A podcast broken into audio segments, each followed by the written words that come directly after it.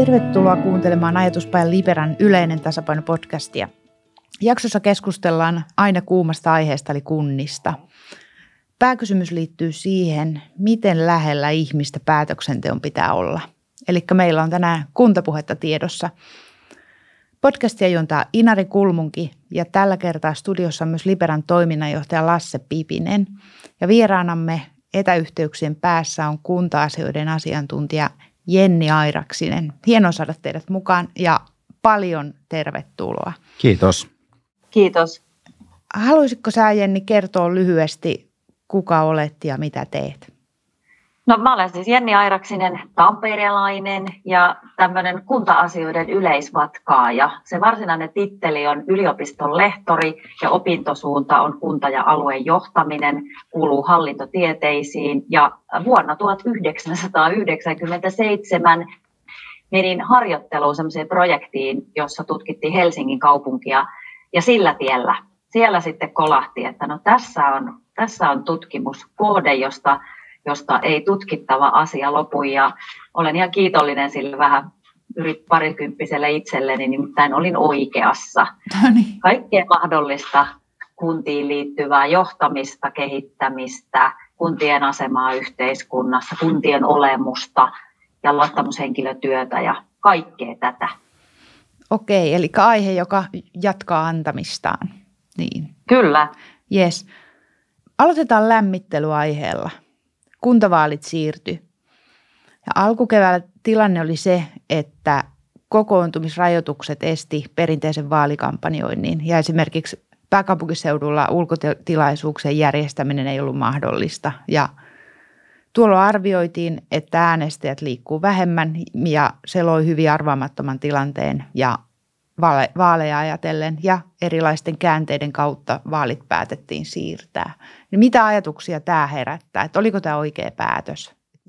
Mä sanoisin tähän, että pulinat pois päätös on tehty, että vaikka ne lukemat luen kiitos ei koronan osalta toteutunutkaan, mitä silloin äh, siirtopäätöstä perustellessa esitettiin, niin äh, kuntavaalit joka tapauksessa käydään ihan hyvässä järjestyksessä nyt kesiku- kesäkuussa, mutta tässä on tietysti muutama poliittinen manööveri mennyt hukkaan, että kun alkuvuodesta on tullut kuntien tilinpäätökset, jotka oli tietysti yhden lisämiljardin ansiosta äh, pääsääntöisesti äh, aika nollatuloksia, joissa jopa positiivisia ja sitten sitten vielä ajateltiin, että tuo varsinainen kesäteatteriesitys kehysriihestä jäisi näkemättä ennen vaaleja. Nyt ei kuitenkaan niin käynyt, että arvailujen varaa, että vaikuttaako se sitten vaalitulokseen, mutta ilmeisesti vähän myöhemmin puhutaan noista kannatuslukemista.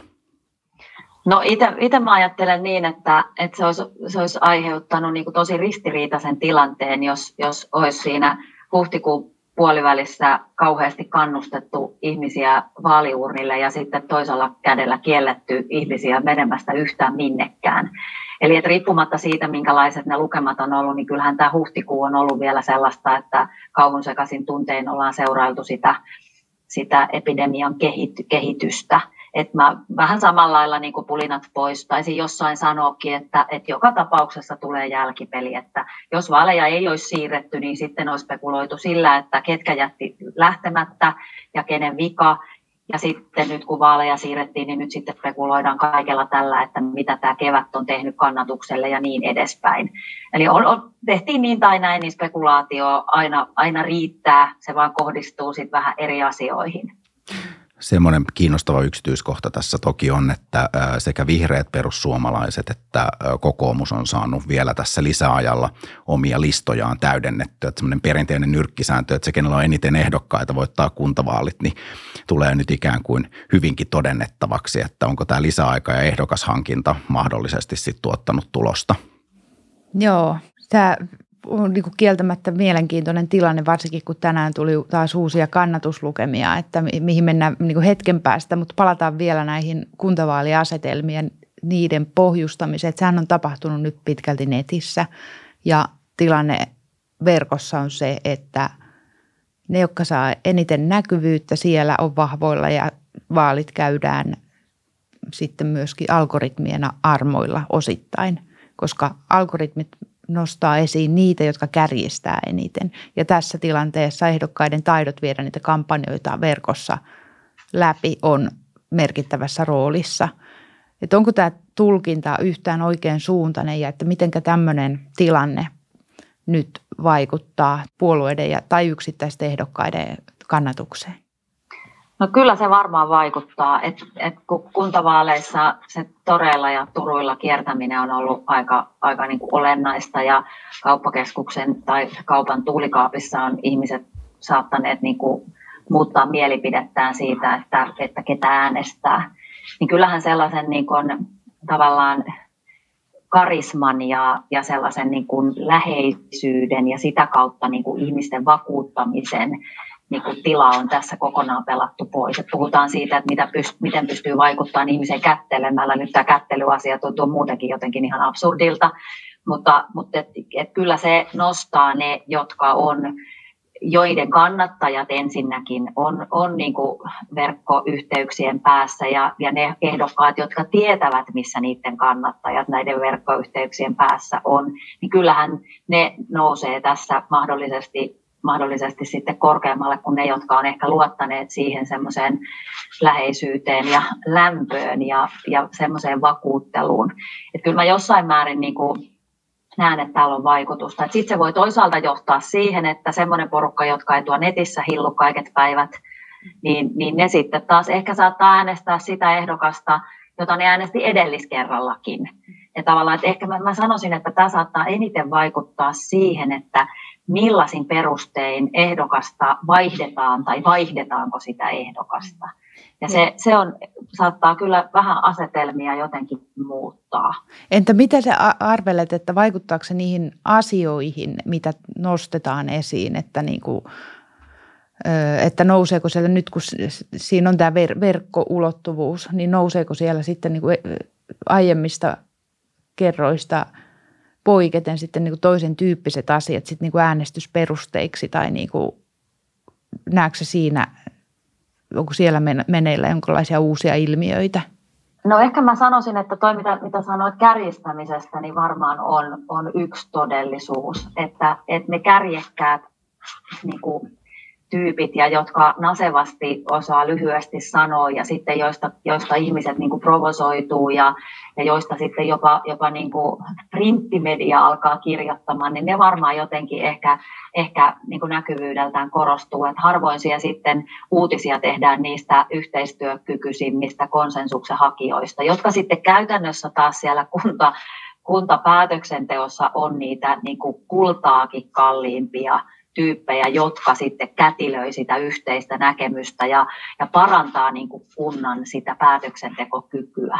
Et sitä mä jotenkin mietin, just se semmoinen, kyse on sitten osittain siitä vuorovaikutuksen kaksisuuntaisuudesta, että, että kuulee, pystyykö ne ehdokkaat kurottautumaan kohti niitä äänestäjien, kysymään niiltä, että mikä olisi tärkeää, ja sitä kautta sitten nostamaan niitä asioita siihen omaan, omaan niin kuin viestintäänsä, jotka ihmisten arjen kannalta on olennaisia. Mm. Niin kyse on osittain siitä, että et, et onnistutaanko tässä siinä kaksisuuntaisuudessa, tässä tämän tyyppisessä vuorovaikutuksessa. Mulla on semmoinen ajatus ehdokkuuteen ja siihen kampanjan tekoon oikeastaan niin, että ne ihmiset, kansanedustajat, ministerit, tunnetut poliitikot, ehkä julkisuudessa olleet ihmiset, joilla on jo olemassa yleisö valmiina, niin tulee hyötymään siitä, että, että verkossa ta- tapahtuvaa kampanjointia ikään kuin, niin kuin pystytään allekirjoittamaan huomattavasti paljon paremmin ja sitten toinen vaihtoehto on tietysti se, että jos sanoo jotakin erityisen hölmöä tai kärjistää tai sortuu jopa sitten paikoin ehkä rasismiin ö, omassa viestinnässään, niin saakin yhtäkkiä yllättävän kovaa kannatusta ja se ei välttämättä poji sitten kuitenkaan sitä parasta kuntapäätöksentekoa. Että on hyvä muistaa, että perusvaltuutettukin saattaa joutua lukemaan useita satoja sivuja kuukauden aikana, että se vaatii aikamoista perehtymistä ja joskus jopa puurtamista. No se on siis, olet ihan oikeassa ja, ja tämä on just sitä, niin kuin, että mä oon, mä oon aina sanonut, että, että, tota, että häirikön äänestäminen on niin kuin ampus itteensä polveen. Eli että se semmoinen niin pelkkää häiriköiminen ja, ja rikkova kommunikaatio ei siellä kunnanvaltuustossa vie mihinkään. Ja sitten ne, ne on yleensä sitten semmoisia yksinäisiä sotureita vielä, jotka ei pysty liittoutumaan kenenkään kanssa. Et ne ei vaan niinku pääse sitten kuitenkaan käyttämään sitä valtaansa. Et se valta on sitä huutamista siellä jossain niinku reunoilla. Mutta ainahan ministerit ja kansanedustajat saa kuntavaaleissa hirveät äänisaaliit. Että ne on joka, ne, niillä on tavallaan jo valmiina se tila. Mutta toi oli hyvä pointti, että miten täysin uusi potentiaalinen ää, kunnanvaltuutettu saa äänestäjät taakseen tässä systeemissä, niin se onkin tosi hyvä kysymys. Niin, toki pitää muistaa, että ei se sosiaalisen median kampanjointikaan enää ilmaista ole, että kyllä isommissa kampanjoissa pistetään tuhansia euroja pelkästään verkkomainontaa ja sosiaalisen median leviämiseen, että, että ikään kuin se Totta. ajatus siitä, että somessa tapahtuisi asiat ilmaiseksi, että ihan yhtä lailla sekin vaatii, vaatii resurssia. Että vielä vaikeammaksi niin kuin ensikertalaiselle, jonka varainhankinta muutenkin tai kampanjabudjetit on pieniä tai varainhankinta olematonta. Joo, että kyllähän käy, käytännössä niin kuin ammattimainen somekampanja, niin kyllä se alkaa olla jo niin kuin ihan – hinnoissaan. Mutta sitten tässä on vielä semmoinen käänne, kun ajatellaan nyt näitä asetelmia, niitä vaaleja ajatellen, niin päästiin joku aika sitten puoliväliriihestä ja sehän kesti reilun viikon tämän keskustavetosen keväisen teatterin tahdissa. Ja tuloksesta voi olla montaa mieltä, mutta niin se varmastikin on vaikuttanut osaltaan puolueiden kannatukseen. Ja tänään tuli, tänään eletään 5. toukokuuta ja vaikuttaa siltä, että, tai tällä hetkellä tilanne on se, että kokoomus on suurin nousija ja vihreät on suurin putoaja ja siinä myöskin niin kuin SDP ja keskusta on jonkun verran menettänyt kannatustaan. Ja keskustan kannatus on niin kuin historiallisesti katastrofaalisella tasolla – Mä en itse sanoisi katastrofaalisella. Se ehkä on semmoinen taso, jossa tuommoinen niin klassinen agraaripuolue tämmöisissä länsimaisissa tai eurooppalaisissa maissa ylipäänsä on, että heille se tosi saattaa olla katastrofaalinen, mutta nyt ehkä keskustaa äänestää ne, jotka keskustaa äänestäisi huolimatta mistä hyvänsä – niin ja siis kyllähän tämä, niin kuin, tämä aluekehityksen suuntahan ei ole niin kuin, suosinut, suosinut kasvua niillä alueilla, jotka on keskustan niin kuin, suurimpia kannatuspaikkoja. Et jos me ihan oikeasti katsotaan pelkästään sitä niin kuin, väkimäärää niillä alueilla, niin, niin sieltä jo näkee sen, että, että sieltä niin kuin, sulaa osa siitä kannatuksesta, kun ihmiset lähtee tota, vehreämmille metsästysmaille, eli poistuvat keskuudestamme. Ja sitten toisaalta niin kuin se, mikä, mitä mä oon aina miettinyt on se, että löytyykö sitä semmoista kaupunkialkiolaisuutta tai sitä, sitä tavallaan, niin kuin, että, että mikä, mikä olisi se tapa niin kuin tuoda sitä keskustan ajattelua, jossa on paljon hyviä esimerkiksi yhteisöllisyyteen liittyviä, niin tänne kaupunkeihin ja, ja niin kuin kasvattaa sieltä sitä semmoista uudenlaista keskustan kannattajaa, koska kyllähän nämä sitten sitten tämä kaupunkien niin kuin väkimäärän kasvu ja muu, niin kyllähän se tietenkin myös vaikuttaa tähän tasapainoon. Ja toinen on se, että, että siellä on sitä semmoista alueiden kosto, sitä, sitä niin kuin, että keskusta ei nyt saa niin kuin niitä, välttämättä niitä kannattajia taakseen, jotka on niin kuin näistä erilaisista rakennemuutoksista kärsineet. Ja, ja sitten siellä taas perussuomalaiset näyttää kampanjoivan aika vahvasti – et tota, et kyllä tässä on monta sellaista, jotka, jotka kyllä keskustaa niin kurittaa, monta isoa trendiä ja muuta. Mutta juuri näin, että tavallaan kyllähän meidän täytyy myös hyväksyä se, että kun tulee uusia toimijoita politiikan kentälle, niin, niin ne vanhat toimijat ei voi tietenkään olla enää samanarvoisia ja samankokoisia. Et musta se kuuluu politiikkaan, että ne tasapainot muuttuu ja isosta puolueesta voi tulla pieni ja, ja sitten pienestä voi tullakin iso. Ja eikö kuitenkin tässä ole sekin, sekin puoli, että, että keskusta on syntynyt tietynlaisena historiallisena ajankohtana ja että onko sitten niin kuin minkälainen tarve käytännössä niin kuin sen tyyppiselle puolelle nykypäivänä, että juuri kun on tullut näitä uusia toimijoita, että, että niin kuin se, että se ei niin kuin tavallaan siinä kysyntä ja tarjonta kohtaa. Sillä lailla. Niinpä, joo joo, ja, ja kyllä mun mielestä tämä on, että siinä mielessä, niin kun, että musta se on, se on kiinnostavaa nyt nähdä, että kun mä oon aina pitänyt, pitänyt kokoomusta, että ne osaa jotenkin sen tuloskunnon aina ajoittaa, niin kyllä tämä nyt taas näyttää siltä, että et vitsi, että, että on puolue, joka aina saa tuloskunnon niin ajoitettua, että se ei ole se puolue, joka sitten on hirveästi ikissä niin puoli vuotta ennen, ennen vaaleja ja sitten kisoissa feilaa, vaan että niillä on sitä sellaista kyvykkyyttä sitten jotenkin jotenkin niin kuin ajoittaa se heidän oikeanlainen näkyvyytensä tai epäröintinsä tai joku sinne vaalien läheisyyteen. Ja kai sekin sitten jonkunlaista osaamista on. No miten veikkaat, että pitääkö nämä asetelmat niin kuin loppuun asti vaaleihin saakka? Ei ne, va- ei ne varmaan pidä. Ja sitten sit, sit tässä on myös se, että et mun mielestä on hassua, siis aidosti on hassua katsoa kuntavaalien kannatusta kansallisesti koska ne paikalliset konstellaatiot on sitten se, joka merkitsee. Et mä en ihan niin kuin, että eduskuntavaalit joo, koska siellä sitten se porukka tekee aidosti sitä lainsäädäntöä, jota sitten koko yhteiskunnassa joudutaan toteuttamaan. Mutta kuntavaalien osalta on paljon kiinnostavampaa katsoa, että minkälainen on se se kannatus sitten ja se valtuuston kombo sitten siellä paikallistasolla.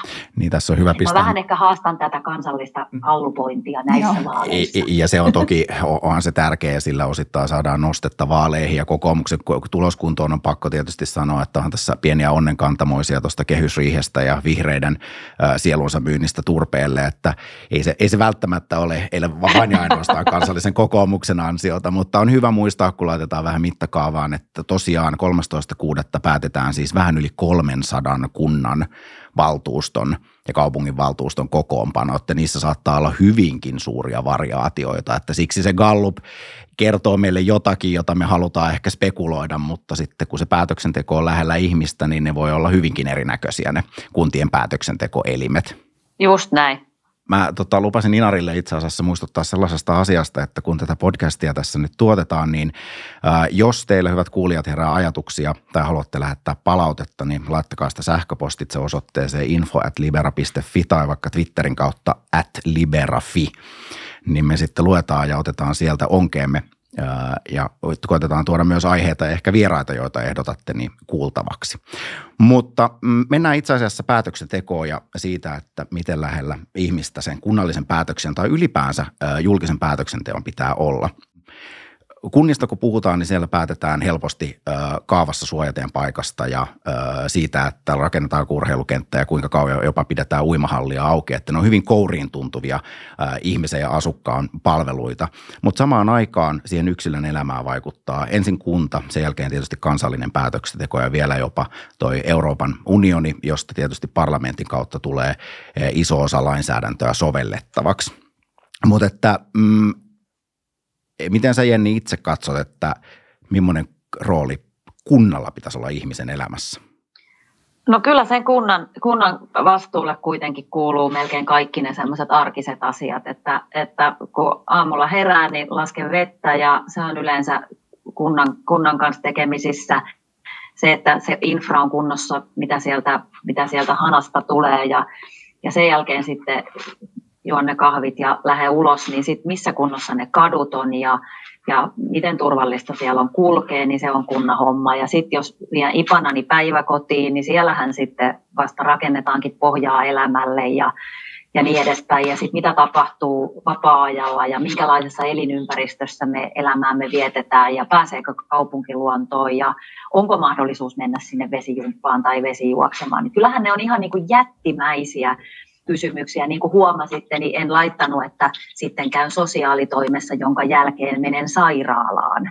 Eli että tavallaan niin kuin riippumatta siitä, missä se sote toimii, niin se ihmisen arki on tosi monin tavoin kiinni siinä kunnan päätöksenteossa. Ja kunta voi niin kuin tosi paljon vaikuttaa siihen, että millaiset edellytykset ihmisellä on hyvinvointiin ja, ja niin kuin osallisuuden kokemukseen esimerkiksi. Mun on pakko lisätä listaa vielä se, että jopa se, missä lähikauppa on, saattaa olla jollain tavalla poliittisen päätöksen alla, koska sekä niin kuin kaavoitus että maankäyttö kuuluu yleensä kunnalle. Että se, että mistä se automarketti no ilman muuta, tai... Tosin, mm. niin tosin kunta ei sitten voi sitä kauppaa siihen pistää, että jos ei siellä ole niin markkinoita. Niin, no, toki, to, tämä voisi olla sitten poliittinen kysymys. Tokihan meillä voisi olla niin. kunna, kunnallinen niin. osuuskauppa niin. vaikkapa, mutta tuota, se on sitten toisen näköinen maailma. Niin. Joo, mutta siis tavallaan kyllä se sen voi estää tai torpata tai sössiä, jos se kauppa on sinne tulossa. Mutta jos me ajatellaan kuntaa, joka valitettavasti ja ehkä onnekseen joutuu myös toteuttamaan aika ison osan lakisääteisistä palveluista, kuten sosiaali- ja terveyspalvelut, koulutuksen, vanhustenhuollo, joka kuuluu sitten sinne yleensä sosiaali, sosiaalihuollon tota, puolelle, niin Onko sun mielestä tässä semmoinen järkevä keskusteluyhteys ja tapahtuuko se päätöksenteko ja lainsäädännön valuminen kuntalaisen arkeen niin kuin sen pitäisi? No tästä, tästä voisi pitää kokonaisen oman podcastinsa, että kyllähän se kunta on tavallaan, ta- tavallaan aikamoisessa puristuksessa tässä varsinkin ollut tässä 2000-luvulla, että ollaan tultu semmoiseen niin reformien ja uudelleen sääntelyn ja uudelleen keskittämisen aikakauteen, jossa koko ajan tavallaan perusajatus on jotenkin se, että kunnat ei hoida niitä hommia, että ihmiset vois hyvin, niin sitten täytyy niistä kauhean tarkasti säännellä. Ja se on sitten toisaalta lyö korville sitä paikallisen itsehallinnon ajattelua, sitä, että, että kunnan pitäisi niin kuin pystyä itse valitsemaan, miten se tietyt ongelmat ratkaisee ja sitten nauttia niistä hedelmistä, jos onnistuu hyvinvoivina ikäihmisinä ja, ja terveinä ja virkeinä lapsina ja, ja hyvinä oppimistuloksena, tai sitten kärsiä niistä, jos ne epäonnistuu. Mutta nyt koko ajan tässä säännellään erilaisen putkilainsäädännön kautta sitä, että mitä, mitä oikeastaan kunnan pitäisi tehdä. Et sitten kun jos me ajatellaan sitä vaikka sitä sote-uudistusta, niin sehän poistaa kuntien tavallaan tehtäväkentästä ne kaikkein voimakkaimmin säännellyt tehtävät. Ja siinä mielessä näin pelkästään sano, että se on kunnille katastrofi, jos, jos ne tehtävät lähtee, kun suuri osa kunnista muutenkin hoitaa ne jo yhdessä, tai sitten ne on ylipäänsä niin säänneltyjä. Mutta siinä on puolensa. Et varmaan sitten siellä sääntelyn taustalla on se, että, että meillä on kuitenkin kansalaisella perusoikeudet ja niiden täytyy saada tiettyjä asioita. Niin kyllä meillä välillä tämä asukkaiden itsehallinto törmää sit siihen kansalaisen perusoikeuteen. Ja, ja kansalaisen perusoikeus siellä nyt näyttää olevan vahvempi.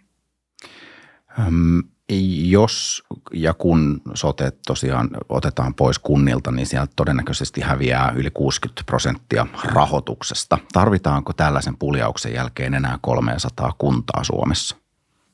No riippuu siitä, mitä me ajatellaan, että mikä sen kunnan rooli on. Että eihän nyt, nytkään ne läheskään kaikki kunnat hoida sitä sotea yksinään. Lähinnä isot kaupungit vaan pystyy hoitamaan sen soten. Kaikki muuallahan se on jo tehty erilaisin yhteistyökuvioin tai isäntäkuntamallein. Että tätähän on tätä reformia tehty koko ajan pikkuhiljaa. Paras hanketta oli ja oli Kainuun hallintokokeilua ja niin edespäin. Ei se siihen, mieluummin se ehkä vaikuttaa siihen kuntaliitoshalukkuuteen sitä vähentävästi. Ei ainakaan tarvi mennä kuntaliitoksiin sitten niiden sotepalveluiden hoitamiseksi. Ja, ja siellä, missä itse asiassa on niitä pieniä ja äh, vähän ehkä haasteellisesti toimeen tulevia kuntia, niin ei siellä kuntaliitokset mitään auta. Siellä on muuta, muutamia ihmisiä asuu nyt jo hirveän isoilla alueilla, eikä ne kuntien hallinnot mitään massiivisia, tai vastoin niitä tehdään tosi pienellä porukalla. Ehkä mä, se kuntarakennekeskustelu on ehkä vähän tästä erillinen. Ja itse mä ajattelen niin, että, että silloinkin kun ihmisiä on vähän, niin sillä paikallisella päätöksenteolla voi olla tosi paljon niille merkitystä. Miten sitten, jos ajatellaan yksilön näkökulmasta, niin – miksi ylipäänsä tarvitsee olla semmoinen hallinnollinen yksikkö kuin kunta, tai että mihin esimerkiksi tarvitaan kaupunginvaltuustoa tai vastaavia tämmöisiä päätöksiä tekeviä elimiä? No mä avaan sitä tämmöisen Sharpen 70-luvun ajattelun perusteella, jossa paikallisen itsehallinnon arvoperustasta löytyy kolme olennaista arvoa. Vapaus, osallistuminen ja tehokkuus. Ja vapaus on juuri sitä, että että, että täytyy olla myös paikallisia hallintoja, jotka toimii vähän niin kuin vastavoimana sille valtion hallinnolle. Sehän on, sehän on hirveän luontaista. Jo siellä antiikin Kreikassa ne vapaat miehet meni torille päättämään yhteisistä asioista. Siinä oli pieniä haasteita tietenkään, kun naiset ja orjat ja maahanmuuttajat eivät niin kuin olleet siinä kuviossa mukana. Mutta sillä vapaudella on merkitystä, koska helposti, jos ei ole erilaisia tasoja, niin, niin päätöksenteko saattaa vinoutua. Se on vähän niin kuin semmoista myös vahtia, että tarkastellaan sitä, että sopiiko se meidän pirtaan myös tämä päätöksenteko. No toinen arvo on osallistuminen, joka kuntahan mahdollistaa sen, että on lähellä oleva matalan kynnyksen ää, tapa osallistua yhteisten asioiden hoitamiseen. Meidän lähes kaikki kansanedustajat on koulutettu kunnissa. Missä niitä sitten koulutettaisiin, jos ei kunnissa? Ne ottaa vastuuta, osallistuu, se mahdollistuu helpommin kuin se kansanedustajuus. Ja se on iso sivistystehtävä meidän yhteiskunnalle. Meillä ei varmaan olisi ilman paikallista itsehallintoa tätä kansallisvaltiota, koska mistä me olisi löydetty niitä suomenkielisiä hallintoihmisiä sitten pyörittämään kansallisvaltioa, jos ei kuntia olisi jo ollut ja kaupunkeja paljon paljon aikaisemmin. No sitten kolmas on se tehokkuus, joka perustuu siihen yrittelijäisyyden ajatukseen, että kun ihmisillä on vastuu itseään koskevista asioista, niin ne alkaa tekemään niitä tehokkaasti, koska ongelmat tulee heidän syliinsä ja sitten hedelmät putoaa myös heidän syliinsä. Paikallisiin pulmiin pitää keksiä paikallinen ratkaisu, koska ne ongelmat ei ole samanlaisia vaikka Kuhmossa ja, ja Helsingissä. Jotkut on, jotkut ei. Eli vapausosallistuminen ja tehokkuus perustelee sitä, että myös pienillä paikallisyhteisöillä on ihan hyvä olla päätösvaltaa ja, ja niin kuin tiettyyn määrään asti itsehallintoa. Onko käytännössä niin kuin yksilöllä sitten kuinka vaikutusmahdollisuuksia näihin oman kuntansa asioihin, että mitä nyt sitten niin kuin toki on äänestäminen esimerkiksi kuntavaaleissa, mutta niin kuin niitä käytännön vaikutusmahdollisuuksia ja sitten toisaalta tuo tehokkuus, niin onko niin, että se toteutuu, koska niin kuin se vaikutelma, mikä syntyy, syntyy hajanaisista havainnoista, mutta että, on, että se ei ole, ole niin kuin välttämättä hirvittävän tehokas mekanismi tai tämmöinen hallinnollinen järjestelmä? No itse asiassa siis tähän liittyy hyvin vahvasti tietysti se, että kun kunnilla on hyvin niin kuin vajavainen verotusoikeus ja meillä on valtavan korkea verotusaste, josta iso osa menee ensin valtionhallinnolle jaettavaksi ja silloin se vapaus ja vastuu niistä päätöksistä ei aina ole samassa paikassa, vaan se rahoitus pitää saada jostakin muualta ja se edellyttää tietysti sitä, että on sitten valtiollisesti laadittu sellainen tulonsiirtomekanismi ja järjestelmä, järjestelmät, jotka tukee paikallista päätöksentekoa, mutta että se kulkee aina kiertotien kautta ja sitten osa siitä vallasta annetaan pois, johon se vastuu, vastuu sitten liittyy. No jos tästä tavallaan, tässä oli kaksi kysymystä, että mikä on yksilön mahdollisuus osallistua. No vaalit on yksi, no sitten toinenhan on kuntalaisaloite. Jo, kuntalaisen aloitusoikeus on vielä laajempi kuin äänestysoikeus ja, ja kuntalaissa määritellään, että kuntalaisaloitteet pitää käsitellä tiettyyn pisteeseen asti, kun saa tietyn porukan sen taakse.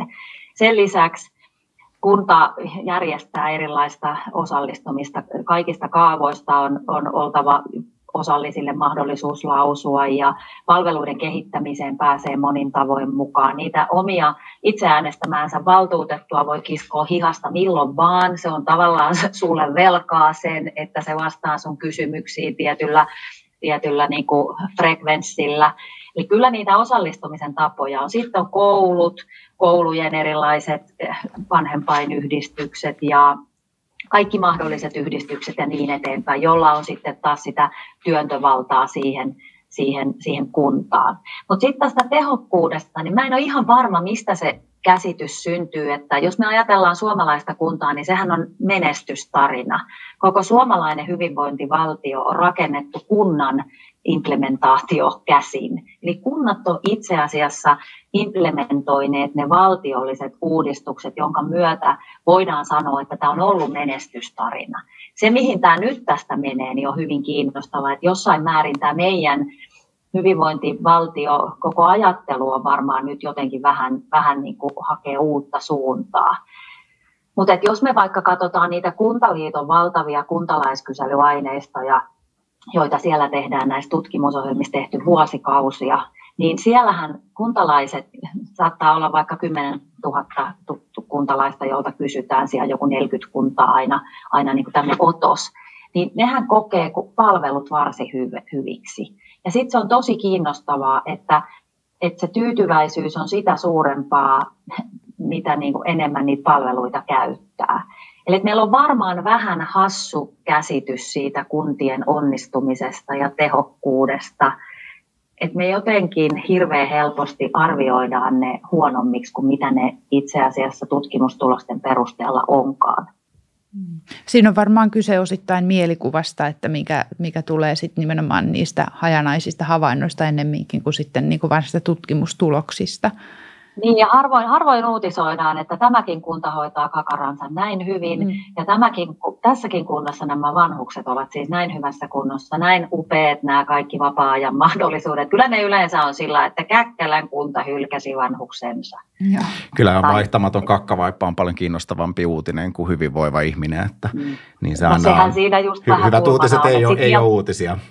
Mun on va- ihan vähän syyt, niin syytetään, niin syytetään mieluummin niitä kuntia, joilla on hyvinvoivat, hyvinvoivat kuntalaiset. Että helppohan teidän on, kun sinne on muuttanut ne lääkärit ja diplomi-insinöörit. Niin, siellä on tehty hyvin asiat. Mutta mun on pakko siis vielä, tässä nyt on vähän tämmöistä kuntauskovaisten puhetta, mutta olkoon. Mutta osittainhan meidän kuntarakenne ja kuntien itsehallinto on siis äh, tehty sellaiseksi, että se estää hallinnollisen vallankaappauksen.